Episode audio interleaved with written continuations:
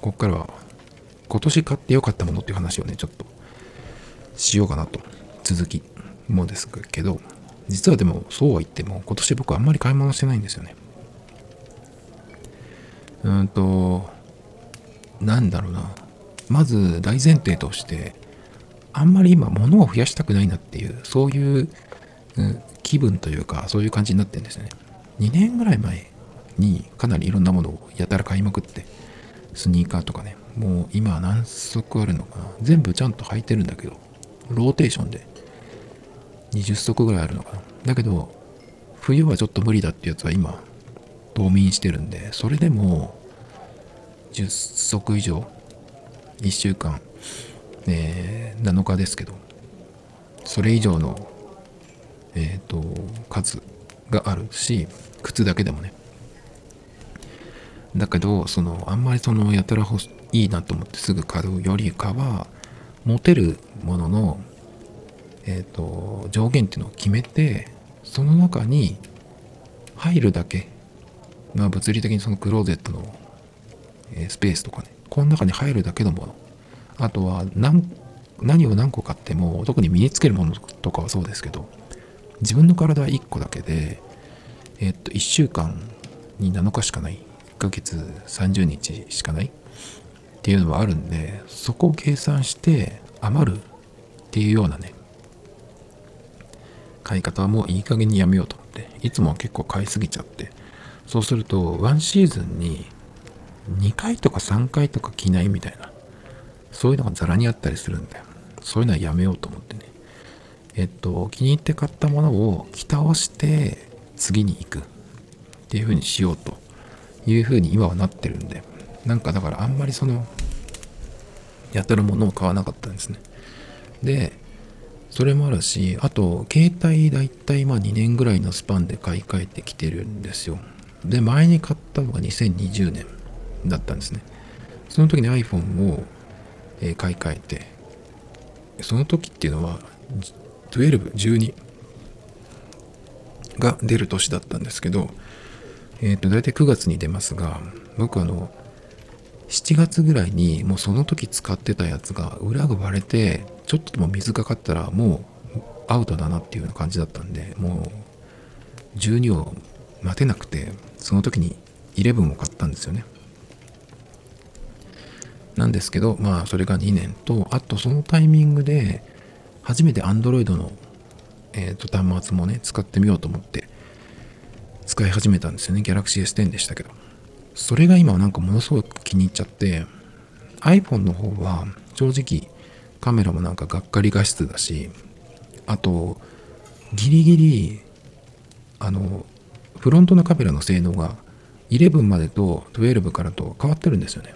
変わってるので今はその設定でマスクをしててもロック解除できるように Face ID で、ね、設定することができるんですけど11まではそれができないんですねだからそういうのもあってちょっと iPhone はほぼ、あの触ってないんですけど。なので何に使ってるかっていうとカメラもそんな使わないし Apple Pay で買い物をするとかあと Suica にチャージまあ Suica もそんな使わないけどっていう時とかあとほとほぼあの iPod 的に使ってるんですね Apple Music の音楽で、えっ、ー、としょっちゅう聴きたいものアルバムとかプレイリストをオフラインにダウンロードしておいて、そうすると、どこでも聞けるので、ね、通信しなくてもね、車でも聞けるし、家でも聞けるし、っていう感じで、音楽再生マシンとしてね、使ってるんですけど、だからまあ、そんなに iPhone に関してはバッテリーも、まあそうは言っても85%くらいには、えっ、ー、と、なってると思うんですけど、2日に1回充電するぐらいなんですよね。普通ありえないとなかなかと思うんですけど、僕の iPhone は2年使いましたけど、今、今でも、今はか、うんと、2日に1回ぐらいの充電で OK っていうぐらい、そんなに使ってないんですね。Galaxy S10 の方を、だからその代わりにメインで使っているんですけど、すごく気に入ってね。で、それも2年なんですけど、バッテリーがどうしようもないってこともないし、まあ相変わらず気に入っているので、で、これのその後継のモデル、買い替えようと、買い替え候補。っていうのもね、えっ、と、見つけておかないとなとか思うんですけど去年とかもえギャラクシーのウルトラとかあとはピクセル6、6プロあとはシャオミのやつも結構面白いかなとか思ってねずっとこう調べてたんですけどやっぱりこれっていうのが見つからなくて今年もそうですけどだからなんかねそういう意味でえっ、と大体2年経つと携帯の買い替え時なんですけどまず買い替える必要が今んとこない大丈夫っていうのと買いたいものが出てきてないっていうのでね買い替えてないんですね。結構その辺買い替えたりするとじゃあイヤホンも新調しようとかね。えっ、ー、となんかいろいろ周辺機器を買ったりとかねするもんなんですけどそこが今年は買ってなかったんでそれもあって買い物が増えなかったですかね。それからえっ、ー、とまあそんな感じで大きい買い物っていうのはしてないですね。iPad も結局買い替えてないし Mac も買う買いたいって言ってるけど買ってないしね。だけどそうだから買い物した数は少ないんだけど一番買ってよかったものって言って一番はポンって出てくるんですよ。それは何かっていうと DJI Pocket 2っていうあのカメラですね。小さいカメラなんですけどジンバルカメラって言って手に持って使うんですが手に持って歩きながら撮っても手ぶれが少ないほぼしないっていうような、えー、そういう機構のカメラなんですけど。これが結構面白くて。と元はなんで買おうと思ったんだっけかな。iPhone で車に乗った時の車載動画を撮ったんですけどあんまり良くなかったんです。最初に iPhone11 で撮ってで、 FiLMiC Pro っていう、まあ、有料のアプリがあるんですけど、それで撮ったんですけど、なんか期待した画質じゃなかったっていうのと、あと再生じゃなくて、録画してる時に、やっぱり熱をすごく持つんですよね。あの、まあ、かなり1時間近く長回しして、えっ、ー、と、運転しながら撮ったんですけど、まあ、そんだけね、回してれば、そりゃ熱くなるよって思うんですけど、本当に火傷すんじゃないかっていうぐらい熱くなって、まあでも一応 iPhone は優秀なんで、それでもこう、取れてたんですけど、アプリの問題なのか何かわかんないですけど、熱暴走でか何でかわからないですけど、その長回ししてる時に途中で切れる。切れたんですね。なので、その日結構な距離を乗ったんですけど、うんと半分ぐらいは、半分以上、3分の2くらいはね、取れてなかったみたいな。バッテリー切れとかもあってね。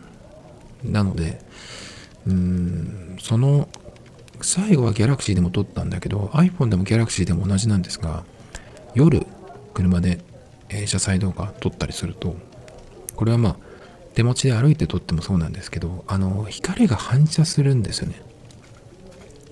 ライトとかが。それですごく使いづらいなと夜のね、撮影には使いづらいなと思って。で、それもこれもあって、何かちょうどいい、えっ、ー、と、カメラを探してた時に、この DJI Pocket 2っていうのがあって、ジンバルで、えっ、ー、と、なので、車で撮る時もいいかなと思ってね、軽いし。だから散歩しながら撮るっていうのもあるし、車にセットして撮るっていうのもできたしね。だからこれが結構面白かったですね、僕は。これの ND フィルターとかも買ったし、いろいろ車に乗っけるためのホルダーとかもいくつも買いましたしね。えっ、ー、と2、2月ぐらいに買ったのかな ?3 月ぐらいだっけかな ?2 月かな？そのぐらいに買って、えっ、ー、と、夏ぐらいまでは結構いろいろ撮りましたね。最近はちょっと動かしてないんですけど。でもこれ弱点がちょっとあって、うんと、まず ND フィルターがないとやっぱきつい。直射日光が当たると結構真っ白になっちゃうってことではないけど、結構光をもらいすぎるっていうかね。まあだから ND フィルターは絶対あった方がいいよっていうのと、反対に夜の撮影の時には結構暗くなっちゃうんで、その感度とかをこう上げれば映るけどその代わりノイズがすごい出ちゃうんで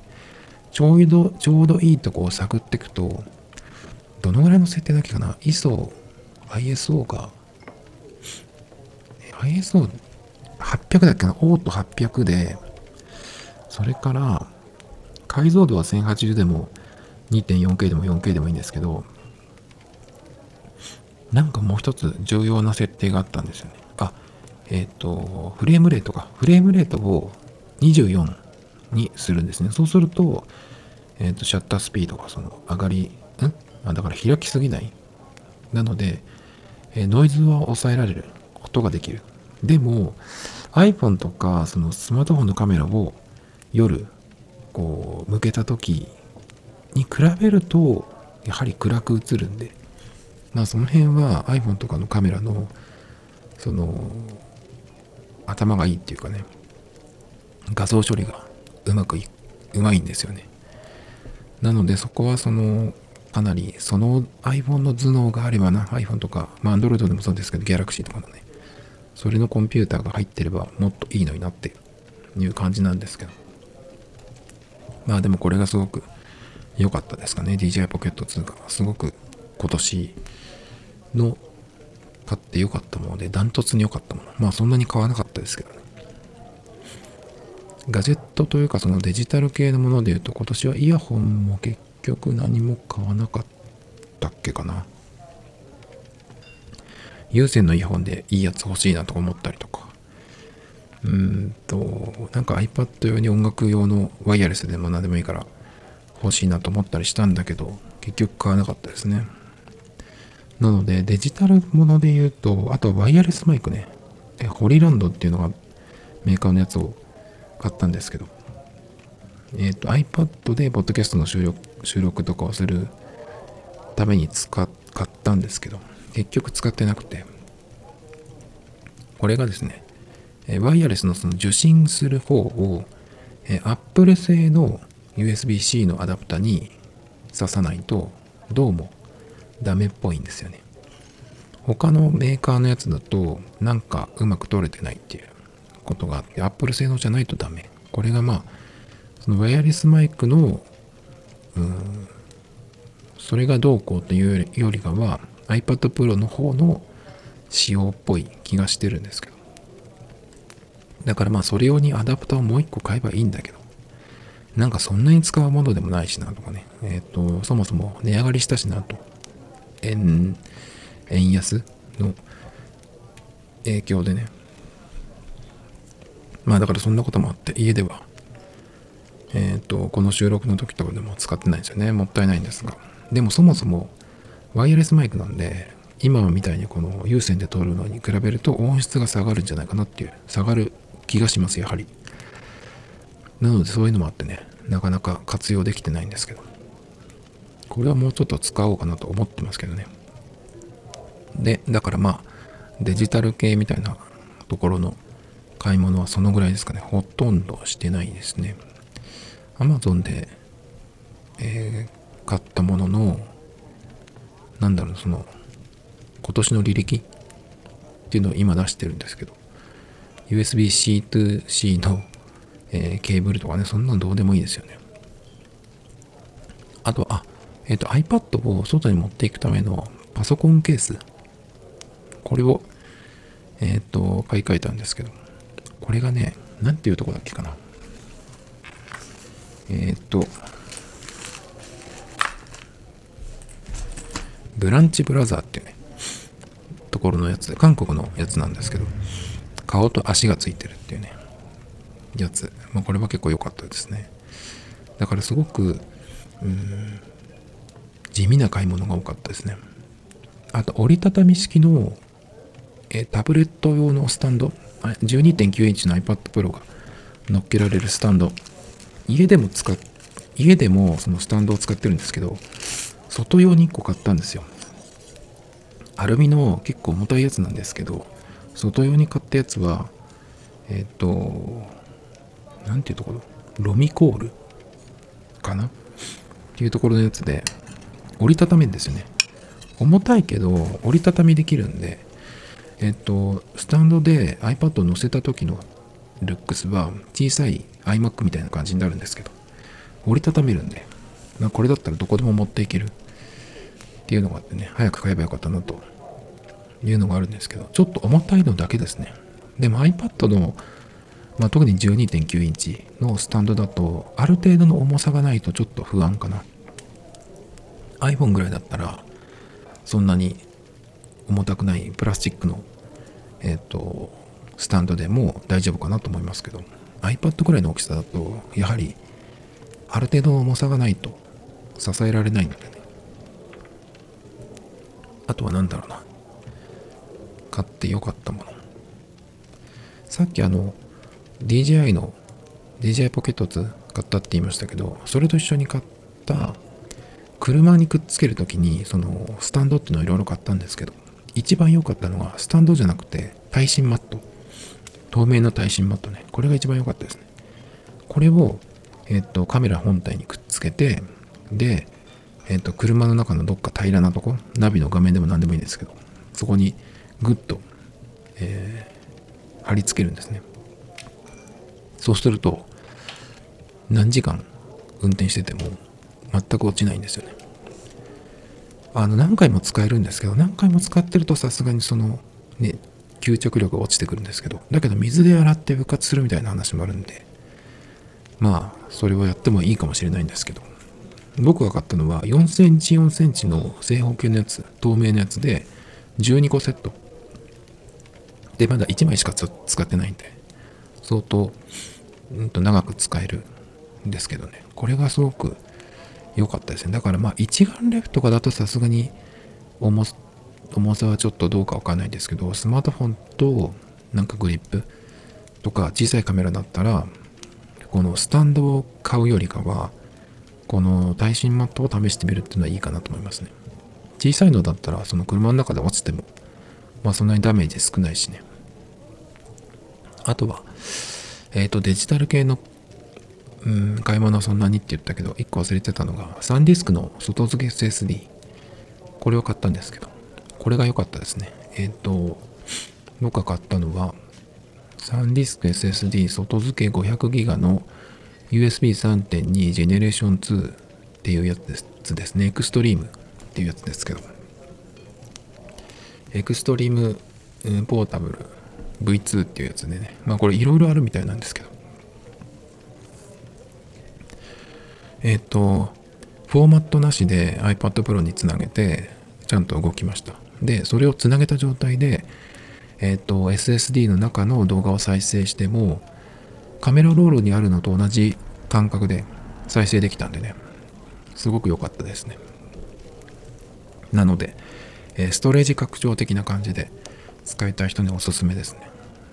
ちょっとそれでもさすがにまあ動画長く回してると、あっつくはなってくるけど、触れないほどの感じじゃないんで、そんなに気にしなくてもいいのかなっていう感じですかね。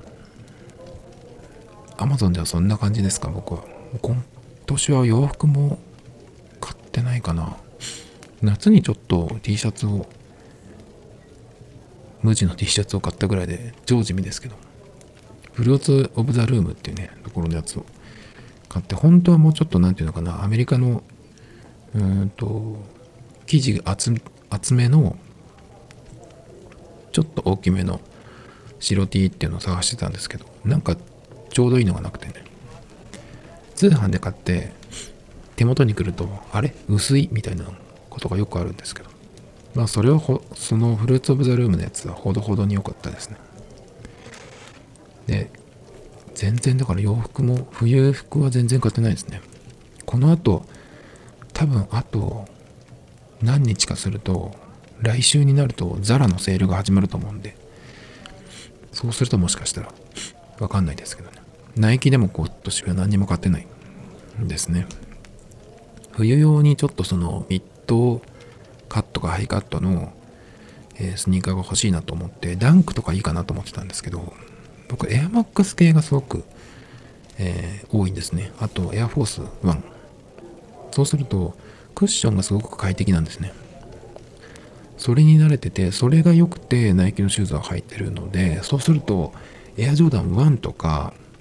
ダンクとかっていうのはあのそれに比べるとクッション性がほぼない皆無って言っていいぐらい硬いんですよね。なのでちょっとそれは嫌かなと思ってね。ダンクでも最近この色いいじゃんっていうのがあったんですけど買ってないですね。だからそんな感じで洋服もスニーカーも買ってないんですけど。あとそれでもうだから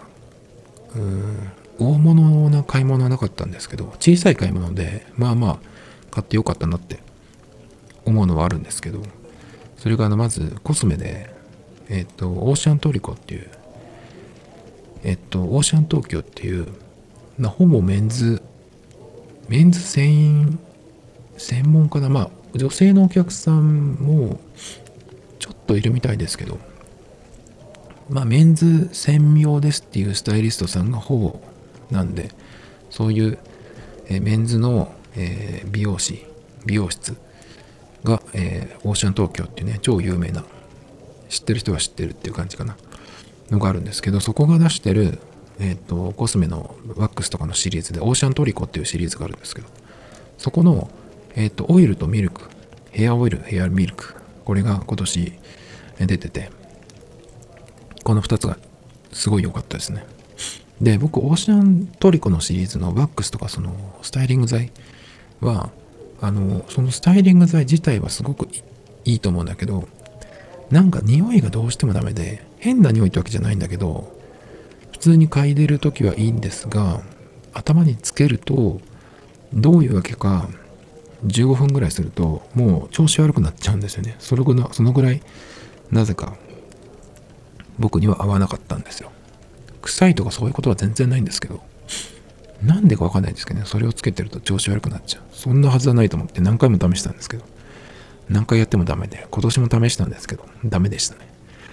なんで結構このオーシャントリコのシリーズの香りえいろんな商品ありますけど香りがちょっとダメっていうのが結構多くて。でスタイリング剤に関してはそのワックスと同じ香りなんですね大体。えっ、とスプレーでもグリースとかでもね。だから僕は使えないんですけど。だけどこのえっ、とヘアオイルとヘアミルク両方とも赤いやつなんですけどこれはねすっごい良かったです。全然そのワックスとかの香りじゃなくて。でもさすがにさすがにっていうかそのやっぱりそのここのシリーズの商品ってその香りの持続力が長いんですよね。長めに設定されてるっていうかちょっとしつこいというかね。なんですよね。だからまあでも僕的にもこのオイルとミルクの香りはどっちも違う香りなんですけどすごく好きな香りなんで。うんとまあ一日中香ってても別にいいかなっていう。一日中ほんと残ってるんですよね。ずっとプンプンしてるってわけじゃないけどちょっと強いかな。でもおそらくだけどこのヘアワックスとかそのスタイリング剤っていうのはそのスタイリング剤そのもののうんとものの匂い。ワックスならワックスの匂い。素材の匂いっていうかね。それが多分よろしくないんじゃないかなと思うんですよね。ワックスって油だしね。だからそれをなんとかするためにその各メーカー各商品は香料を使って上手にこう仕上げてると思うんですね。だからあんまり無香料のものっていうのがないですよね。コンビニとか薬局に行くとまあ男性用のやつですけど昔からあるウーノとか、えー、とギャツビーとかあれ系のやつは無香料のやつがありますけどでも匂いは無臭ってわけじゃないんですね。やっぱやっぱりそのものの匂いっていうのがあるんでだから人によってはどうしてもそういうのが気になっちゃうよっていう。人もいるかもしれないですね。まあだからそういうのがあるから、えっ、と、それが匂いがって言われるよりは、そのまあ、商品のマーキング的なのもあるけど、そこの商品の、え香りっていうのをつけるのかなっていう、多分そうじゃないかなと思うんですけど、ちょっとそれにしても、えオーシャンのやつは香りが強くしつこいなと思いますけどね、くどい。と思うんですが。だけど僕の、えー僕にとってはね、そのオイルとミルクは違う香りなんだけど、両方とも初めてオーシャンのシリーズが良かったですね。でもこのオイルとミルク両方あってどっちを買えばいいんだろうっていうとこなんですけどそれをの開発したえっ、ー、と美容師のオーシャンの美容師のね西名さんという方がねあの YouTube とかであの結構丁寧に教えてくれるんですけど。まずオイルあじゃないミルクの方から言った方がいいのかな。ミルクはえっ、ー、と髪の毛のその内部保守が、えー、そういう機能があるって言ってましたね。でオイルはそれに対して、まあ、コーティングその内部保守髪の毛の内部にその栄養が浸透していくってものじゃなくて髪の毛のその表面をコーティングするきれいに見せるっていうようなものなんで。まあ両方使うとえっ、ー、とその髪の毛の内部にも見た目にもいいよっていう話なんですけど。まあだからその時に言ってたのは、まあ、ブリーチとかを、うん、定期的にする人カラーしてる人パーマとかしてる人はそのミルクで日常的にその補修してあげる。で、まあ、スタイリングの時に、えー、オイルを使うっていうような感じ。あとは実際にやってたのはえっと髪の毛濡れた状態でタオルドライしてそこにミルクをなじませて9割ぐらい乾かす。そこから最後にオイルを付け足して最後乾かしきる。とすごくツヤが出るっていうね、まあ、実践してやってて本当になってたんですけど。でこれやっていいのかちょっとわかんないんだけどまあだからオイルはうんと僕は、え、ワックスとかを使う時でも使わない時もそうですけど、え、全部終わった時にえっ、ー、とまあ特にナチュラルセットの時時は最後にそのオイルをバッとなじませていくっていうのもあるし。でミルクに関してはえっ、と夜シャンプーして風呂上がりに、え、乾かす前にミルクをえっ、となじませて乾かす。で寝るっていうのやってますけどそれはいいのかな？どうなのかな？ちょっとわかんないですけど。ミルクはその内部保守っていうのを言ってたんでえっ、とそのまんまつけて乾かして夜寝てますけどそれはいいのかな？ちょっとヘアオイルとかも人によっては女性の人とかはその乾かす時にやってるよっていう人もいるかもしれないですけどね。モロッカンオイルとか。モロッカンも僕ありますけど。モロッカンのそのこってりした具合に比べるとこのオーシャンのオイルはだいぶサラッとしてますね。だいぶ違います。でもあの水みたいに手のひらから落ちるっていう感じじゃないのでちょうどいいテクスチャーかな。でえっ、とベタベタは残らないので紙につけた後そのまんまこう手の甲とかになじませても大丈夫っていうようなね感じ言ってましたけどすごいこれが良かったですね。まあヘアオイルっていつも思うんだけどその風呂上がりにつけて寝ていいものなのかどうか、まあ、悪くはないと思うんだけどなんか普通に考えてそのスタイリング剤はつけたまま寝ないじゃないですか。だからそういううーんを考えるとヘアオイルっていいのか悪いのかちょっとわかんないんですよね。やめた方がいいって言うかもしれないし。でもミルクは内部補充って言ってたからいいんじゃないかなってなんとなく思ってるんですけど。トリートメント的に使っていいのか。オーシャンの人の動画を見ると大体そのスタイリングのところでねやってるんで両方使ってますけどね。ちょっとその辺を聞いてみたいなと思いますけど。まあなのでコスメ系は他にも僕ヘアオイルもう一個買ったんですけど。やたらありますね今ヘアオイルがね。まあなのでえっ、ー、とその中でもオーシャンのオイルとミルクはね良かったですね。でもこれ両方使っていいよっていう両方使うとよりいいよっていう話なんですけどなんで2つの香りを分けたのかなって思うんですけどね。両方連続でつけるんだったら一緒の香りにしといた方が良くないですかってちょっと思うんですけど混ぜた時に混ぜてっていうか一緒に使ってもいいのかな香り的にぶつからないのかな？わかんないですけどね。それからえっとコスメじゃないんですけどえっとまたこれもうん地味な買い物ですけどダイソーの水を入れてあのやるスプレーなんですけどスプレーボトル。これが結構僕良かったんですよ。ずっと探してたんですけどこのタイプ。何かっていうとスプレーした時に普通のスプレーと違ってミストみたいな感じで細かい霧が出るんですよね。そういうやつなんかないかなと思って探してたんですけどそれがダイソーにありまして200円だったかな？100円じゃなかったですね。200円だったと思う。300円はしてないかな。茶色いボトルで中が見えないのはなんてかなって感じなんですけど。えっ、ー、とね結構そのファブリーズみたいなやつでもこう乗ってるのやつあるんですけど引き切りっていうかそのギューッと引いてる間中その細かい霧状の水がバーって出るんですよね。だからまあこれは何に使おうかなっていう感じですけど僕は寝癖直しに使ってます。夏だったらもう頭から全身シャワー浴びればいいんですけど冬はちょっと寒いんでなるべく、うん、それはしないようにしたいなと。思っててだけど寝癖が結構ひどい時は、えー、今まではシャワーで頭を濡らしてたんですけど今はねこのスプレーに水を入れて霧状のミスト状のスプレーでやってるんですけど結構いいです。これ他にどういう用途で使うのかな？観葉植物とかにあるのかな？あとはえっとシャツに毎日アイロンをかけるような人だったら結構これちょうどいいかもって思いますね。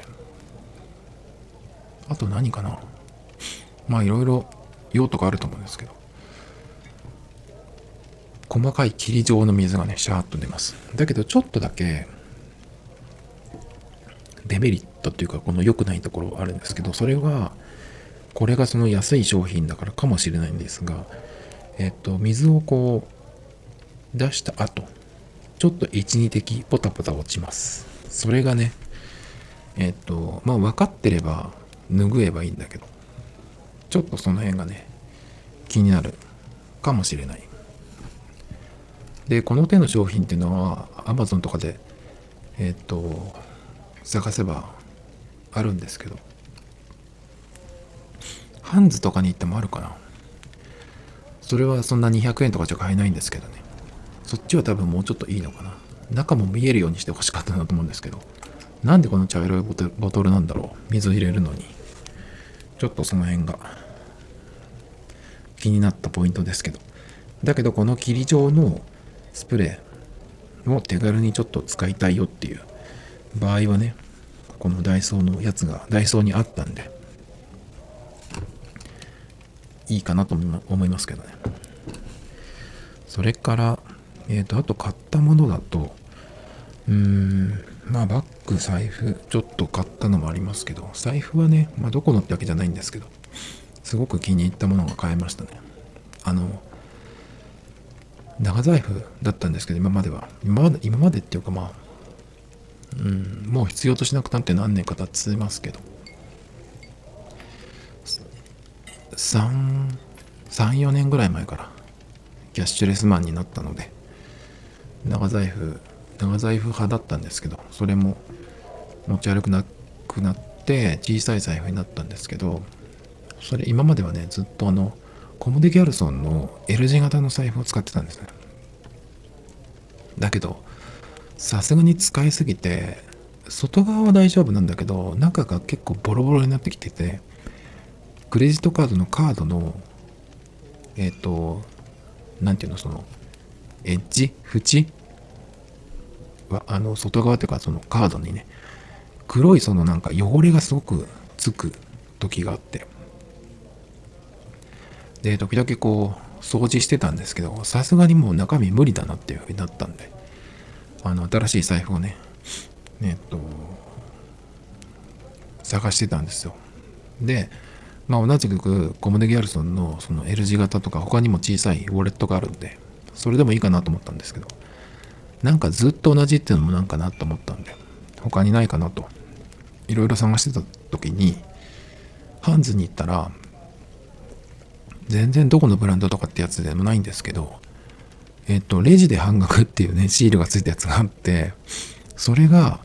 超良かったんですよ。デザインもそうだし、収納もそうだし、うんと、なんか何から何まで、僕の用途にもちょうどあってね。で、まあ、開けない、あ、開けなくてもそのサンプルは一応あったか。なのでその開けたり閉めたりとかでもやったんですけど、よくあるのが、そのジップのところが硬いとかね、引っかかるみたいなのがあって、それでデザインとかはいいのになとかっていうこともあったりするんですけど、それもなくね、パーフェクトで。っていうことで、どこの、どこのブランドでもない、まあノーブランドって言っていいのかないくらで買ったっけかな ?5000 円ぐらいだったかな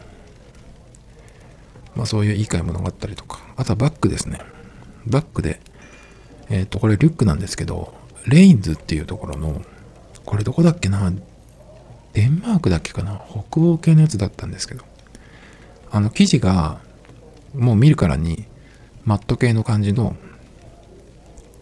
えっ、ー、と、水に強いっていう感じのやつね。まあ、レインズっていう名前、ね、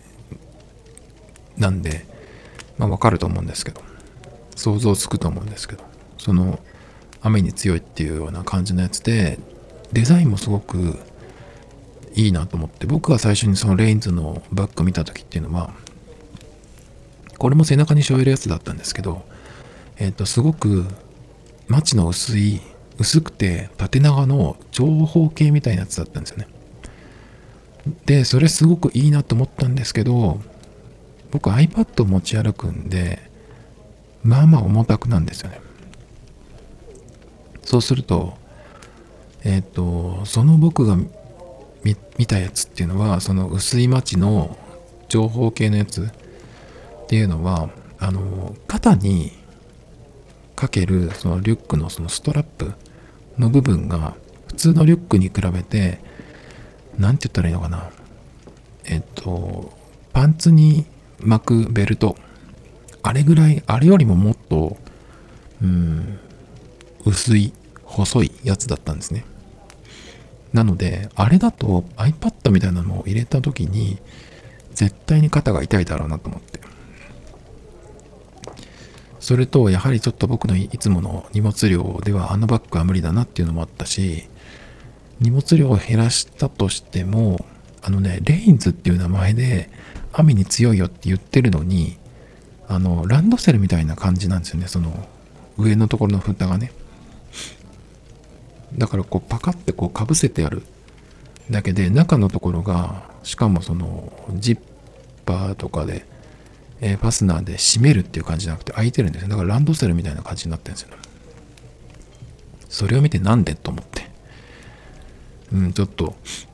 いいけど惜しいなと思ってたんですけど。だけどレインズのやつで別のその、えー、リュックのやつもうちょっと大きいやつがあってそれはちゃんと、うん閉まるし、収納力もかなりあったんで、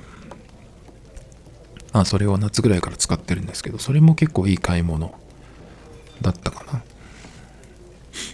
あとは、えっ、ー、と、物じゃないんですけど、アプリ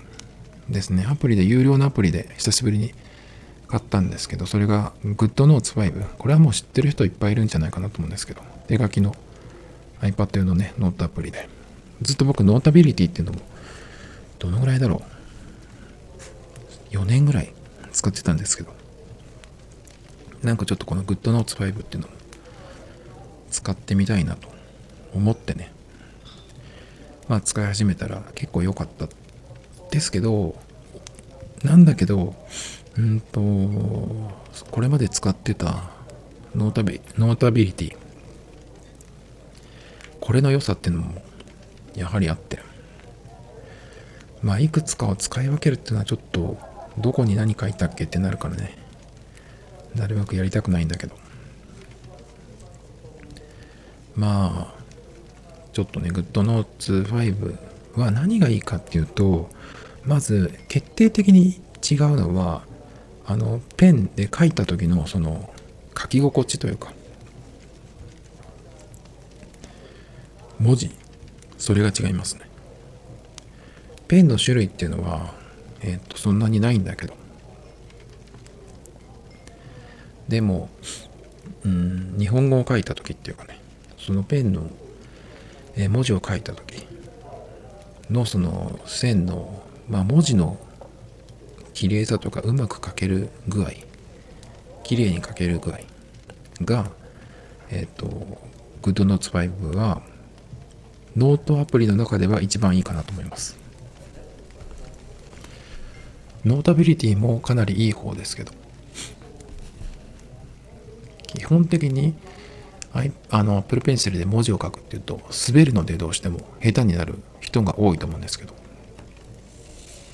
だけどその中でもね GoodNotes5 はかなりえっ、ー、と良かったですね。なのでまあ使い続けてるんですけど。違いというのはね Notability 前に使ってた Notability。これはあのタブで開けるんだっけかな？タブで開けとかその複数開いてるノートの、えー、切り替えっていうのがやりやすいんですね。えっ、と iPad のエッジのところからスワイプだけかな？で呼び出すっていうのがあるんで結構そこが良かったですね。あと画面分割して2つのノートを並べるとかっていうそれもできるですね。でそれに対して GoodNotes 5はこれはブラウザみたいにタブで並べるってことができるんですけどただタブを使うとタブを常に表示することになるんでそうするとそのノートの書ける部分紙の部分ここが狭くなるんですよね。ただでさえツールバーがずっと出ててこれが邪魔だなと僕は思うんですけどここをもうちょっと整理すれば書けるスペースを広く取ることができるですよねここはちょっと好きじゃないポイント。なので僕の場合はタブで開かずに別のウィンドウで開くっていうのをやってるんですね。まあ、これはこれで便利かなと思うんですけど。まあでもそこのところは GoodNotes5 よりノータビリティの方がいいかなと思いますね。あとはね、 Notability は、えっ、ー、とそのノートの紙を縦で使い始めても横で使い始めても iPad 本体をこう縦とか横とかに傾けた時にちょうどこのフィットしてくれるんですね。それがいいんだけど、えっと、の GoodNotes 5の場合はそこがちょっと違う。横で開い、横で使ってる紙を、えー、本体縦にした時は小さくなっちゃうんですね。まあ当たり前っちゃ当たり前なんだけどね、そこの処理の仕方がちょっと Notability の方が、うん、融通が利くっていうかスムーズかなっていう気がしますけど。だけどね GoodNotes5 はやっぱりその書いていてその文字が僕はこちらの方がうんと好みですね。あとダークモードにできるので罫線とかがある紙でも黒紙に白とかで、えー、書くっていうのができるんでダークモードを好きな人はいいと思いますねノータビリティはどっちだっけかな？ちょっと試してないけど。あと、GoodNotes 5。これはね、えっ、と、キーボードショートカットに対応してるんで、ペンで書きつつ、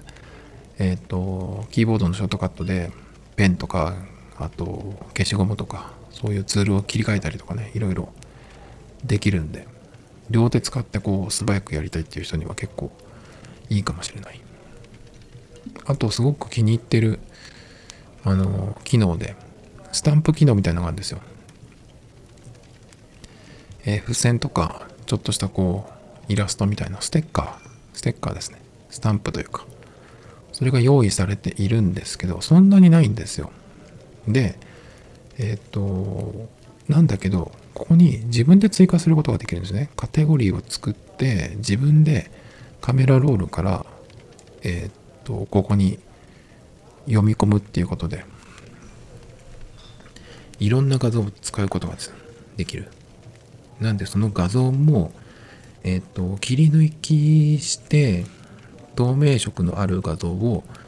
えー、JPEG じゃなくて PING 形式、PNG の形式でカメラロールに保存しといて、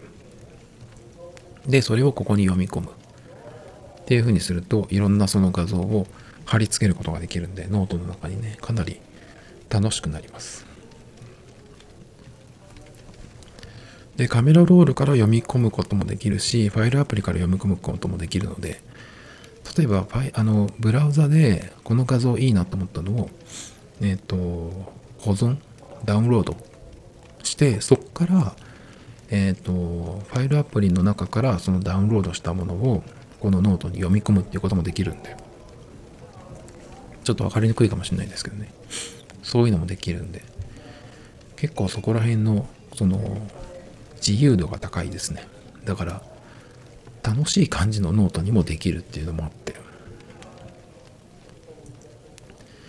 まあだからそういうのもあってすっかり Notability から GoodNotes5 にねしてますね。そんなとこですかね。だからあんまり物を買わなかった。年なんですけどまあ買ったものはそれなりに結構良かった。気に入ったものが多かったっていう年でしたね。ああともう一個忘れてました。あの今年買ってよかったもので。まあ今年買ってよかったものみんな地味ですけどあの水を入れるボトル。水を入れるボトルね。あの水筒みたいな、えー、ところに行くと売ってるんですけど金刀っていうね、えー、メーカー金刀 KINTO そこのあのボトルなんですけどえっ、ー、と元は何で買おうと思ったかっていうとうんと左右か、まあ、常温の水をその飲むのにえっ、ー、と1本欲しいなと思ってね。でもともとそこの金刀のボトルっていうのを持ってたんですね。でこれはあのえっ、ー、と保温できるやつじゃなくてプラスチックなのでえっ、ー、と何て言うのかなその左右ちょっとぬるいものを入れといてもえっ、ー、と冷めて水になっちゃうんですけどそれでも全然僕はいいんですよ。まああったかいものがそのままね一日中飲めるようにっていうと違うんですけどそうじゃなくて僕は水になっちゃってもいいんでえっ、と、まあ、家で飲むものですね。でそれをえっ、と金刀のボトルっていうのを持っていたんですけど僕が持ってたやつはあの持ち手がついてるハンドル？グリップ？グリップじゃないね。えっ、とストラップみたいなやつがねついてるやつがあって結構外に持っていくようなえっ、と感じの作りのやつなんですけど。で今まではそれを使ってたんですがちょっとねその作り的にまあ締め方が悪いのかもしれないんですけどパッキンが2個ついていてそのねじって開くところが2箇所あるんですね1箇所が一番上のところで飲み口のところでもう1箇所がえっとそのボディの真ん中辺が開くんですね。で真ん中のところが開くっていうのは、えっ、と洗う時にいいんですよ。上のところだけ開くっていうそのペットボトルで言ったらキャップのところだけしか開かないとあの何て言うのかなそのスポンジを突っ込んで洗うっていうのが無理。専用の細いブラシとかがないと難しいんですけど。そのえっ、ー、ともともと買ってた銀刀のボトルっていうのは真ん中のところも開くんでそのお掃除はしやすいんですね。だけどそういう構造だとちょっとその振ったりした時にうんとそんなに激しくじゃないけどちょっと漏れるっていうこともあってそれが気になってたんですね。あとは容量かな入る容量。そんなのもちょっと気になっていたんですけどそうしたら均等でもう一個そのプラスチックのウォーターボトルみたいなやつが、えっと、出てまして。で僕前にも言ったかもしれないんですけど透明なものっていうのがすごい好きなんですよね。ガラスでもプラスチックでもいいんですけど前万年筆をずっと使ってた時はえっ、とそのスケルトンの万年筆を何本か持ってたりとかしてねそれにまあだからそのインクの色にもよるんですけどすごく綺麗に見えるっていうのがあったりとかしてだからちょっとこうスケルトンのものを見るとときめいてしまうっていう兵器があるんですけど。でその今年買った金刀のクリアボトルも透明のやつがあって。でそれは上だけが開くんですね。その飲み口のところだけが開くっていう感じ。なのでその漏れっていう部分に関しては逆さにしない部分にあの逆さにしない以上はまあ大丈夫。だけどまあ洗う時に関してはまあちょっとその細長いブラシみたいなのを入れないとちょっとダメかなっていう感じがあるんですけど、まあ、僕は水しか入れないので、まあ、そんなに汚れることもないんですけど。まあそれがねえっとそれも良かったっていう感じ。だからまあ朝だいたいその白湯を飲むので白湯って言っても僕の場合はお茶で沸かしたお湯とそれからえっとグラスに半分入れといた水。そこにお湯を入れてまあぬるい水ぬるいお湯として飲むんですけど。どのくらい飲む？のかな 3400ml ぐらいグビグビ飲むんですけどでそれを沸かしたお水お湯それがちょっとこう冷めてきたやつをそのボトルに入れてまあ飲むっていう感じ。でこれを何でやってるかっていうとボトルに入れとくとどのぐらい1日のうちに水を飲んだかっていうのが分かるんでね。まあよくえっ、と2リットル飲むといいとかって言ったりしますけどさすがにその2リットルのえっ、とペットボトルを手に持ってグビグビ飲むってまあそんなワイルドなね飲み方もいいですけどちょっと僕はその大きいペットボトルを持って飲むっていうのはそんなに得意じゃないんでそれだったら500のえっ、とやつに 2, 回ぐらい入れてそれを飲み干せばまあ1リットルは飲んだなっていうのが分かるしそれとあと朝の時にその白湯を飲む時それも2杯ぐらい飲むんでまあそうすると確実に500は飲んでるんですよね。そうするとそこの朝のやつとえっ、とそのボトル2回分ってやると1.5リットル飲んだことになるんであとはまあ食事の時とかに飲めばねまあ2リットル飲んだっていうのが分かるんで、まあ、そのどのくらい飲んだかっていう計量的な意味もあって使ってるんですけどということでまあ1個追加でねその均等のクリアボトルこれはまあこれも良かったこれはもう完全にでもその用途もあるけどルックスですねスケルトン好きなのでまあそれで買ったっていうのが1個追加です Tomito Times Podcast. This program was broadcasted you. Anchor FM.